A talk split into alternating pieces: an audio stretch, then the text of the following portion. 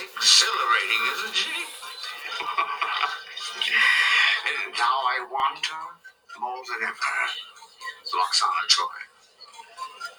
You will be mine. When will you get through your thick head that it's over between us, John? I think I know what she's doing. You have to fight to get her back, Captain.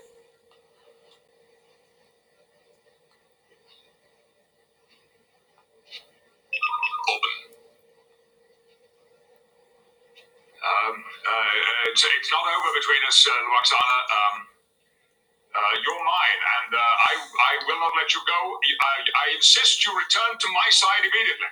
You mean you still care?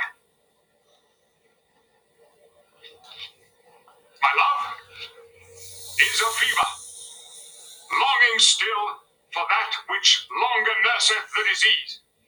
Tell me more. In faith, I do not love thee with mine eyes, for they in thee a thousand ever see, but 'tis my heart that loves what they despise, who, in despite of view, are pleased to dote. Shall I compare thee to a summer's day? Thou art more lovely and more temperate.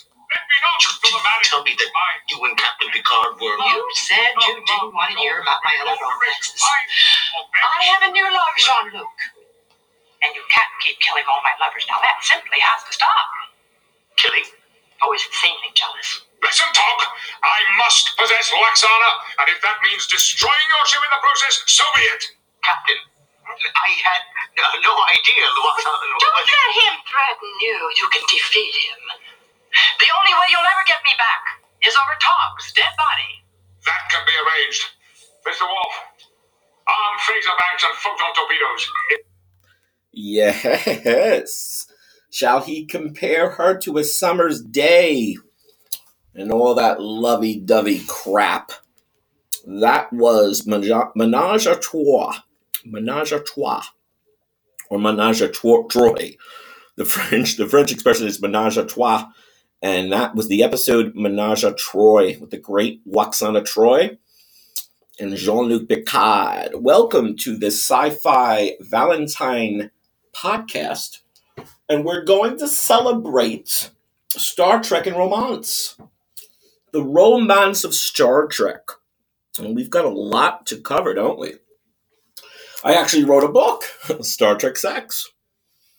The romantic dealings of the original series with, with Kirk and Spock and McCoy and Sulu and Uhura and Chekhov.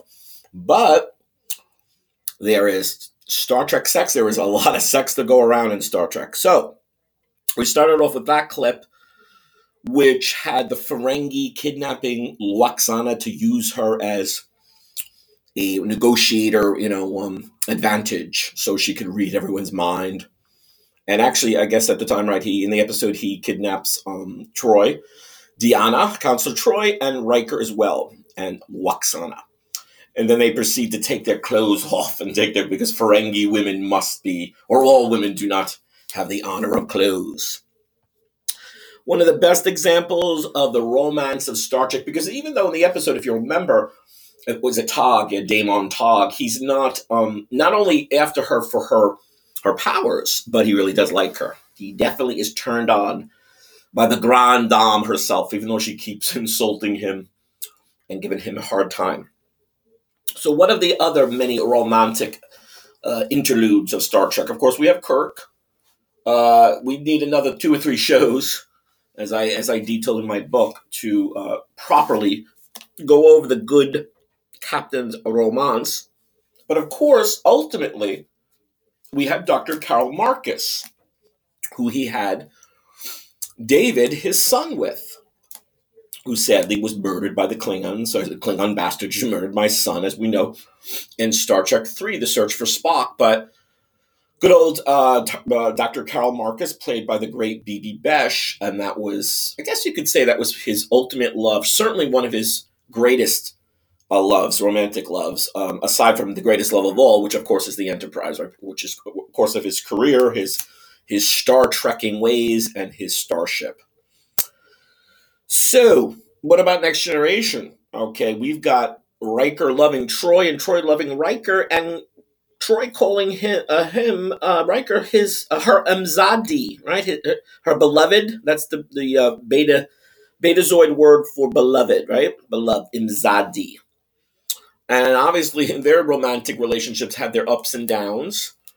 Troi even sort of uh, cheated on him with uh, with Worf, and of course Riker had his uh, had his fair share of uh, fair woman folk.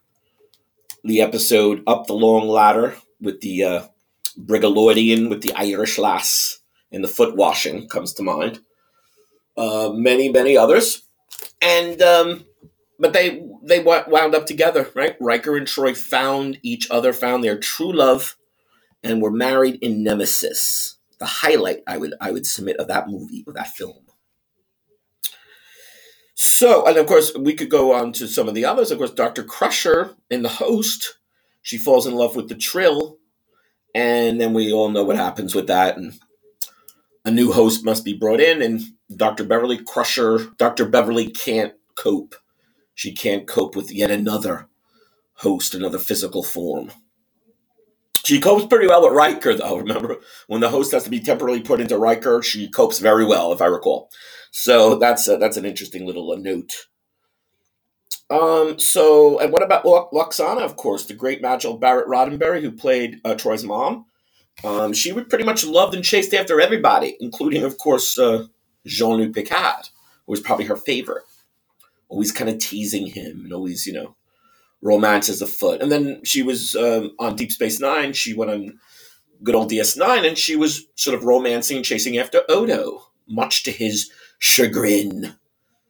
But um, at least she helped him in the, the great scene in the. Um, I think they were uh, they were sort of uh, stuck. Yeah, they got stuck in the turbo lift, and she used her dress to be uh, sort of his a temporary bucket so he could uh, change shape, you know, release his shape. So he was uh, not in a good way. So he had to, had to let go of the shape.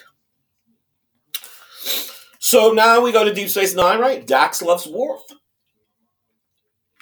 We know how much that relationship prospered and blossomed.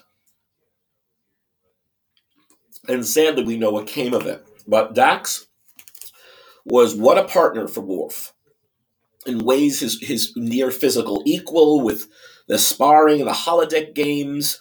And of course, her knowledge of uh, Klingon pretty much surpassed his, or definitely matched it to surpassed. What a romance, sadly, of course, Dax was taken from, from us, and then Ezri Dax, the neutral host, came came about. And if I recall, she had a bit of a fling with Worf, even though it wasn't quote unquote that serious, maybe in the end and of course Captain Sisko and, and, and Cassidy Yates. What a love story! That I think in, in many ways that's probably um, well Dax and Worf as well, but Cassidy Yates and Sisko, What a love story! It plays out over many seasons. And of course, we know what happens to Sisko, or sh- should I not spoil? Maybe you guys haven't seen the, the end of Deep Space Nine, but it's a it's a poignant sort of coda and chapter uh, with that love story. And then, of course, let's go. Uh, let's go over to B'Elanna and Paris. Let's go over to Voyager. We've got much to savor here, right? Uh, B'Elanna and Paris, good old uh, B'Elanna, Torres, and Paris do end up at the uh, you know at the end together. They do uh, partner. They do have a baby, and it's love all around. Um, another great one. Um, in the beginning, they sort of you know clash. They have their conflicts but it's almost like a Sam and Diane from Cheers. You know, there's a there's a great bit of uh, bit of conflict and clashing, but yet in the end they they're kind of meant for each other. And then we have Chakotay and Seven of Nine. Who saw that coming? Not I. no, not I. And I was pitching to the show and writing for for it many times. So, but basically, we know that you know these were two very attractive people. They were they were both single. She didn't want anything to do with uh, with Kim, I guess, or and certainly the the holodoc, uh, you know, came on to her, and you know, more power to you, my holographic friend. But that was that was not in the cards, obviously. Um, but it was it was interesting, and it was definitely um, a surprise. But I think it played out rather well, even though Chakotay and um, Captain Janeway had a bit of a flirtation very briefly, but it was there. I thought it would have been really interesting, but then you have, of course have the captain and the first uh, officer. Uh, and is that something we want, or is that Starfleet protocol? And certainly you have to get over that.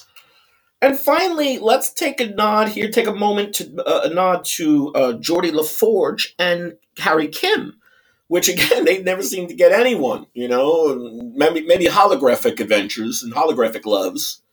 Um, Geordi, yeah, we know his holographic passions, and Kim not as much, but you know we've got to wonder uh, in his downtime, in his uh, playtime, what Harry Kim was uh, was doing. And of course, Barclay. We know we know Barclay, probably the king, almost more than Geordi, uh, the king of a holographic romance, the king of holo- holographic tryst. So there you have it, a Star Trek Valentine's Day. I want to wish a happy Valentine's Day to everybody, and subscribe to Sci-Fi Guy if you've not. You can go the pay route for only four ninety nine a month. You get the paid people stuff. You get some exclusives. You certainly do or you can just do the free and it'll be fine as well. Want to thank you guys and live long and prosper. We'll see you soon.